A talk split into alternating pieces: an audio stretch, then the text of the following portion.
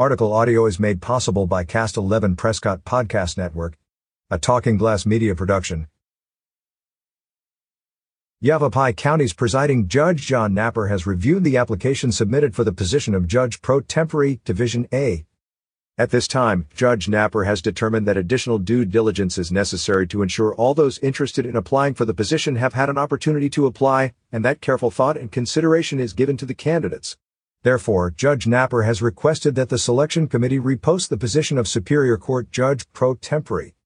New applications will be accepted through August 22, 2023, at 5 p.m. All previously submitted applications remain in consideration. To apply for this position, please provide a cover letter, complete an employment application, supplemental application, and attach a curriculum vitae.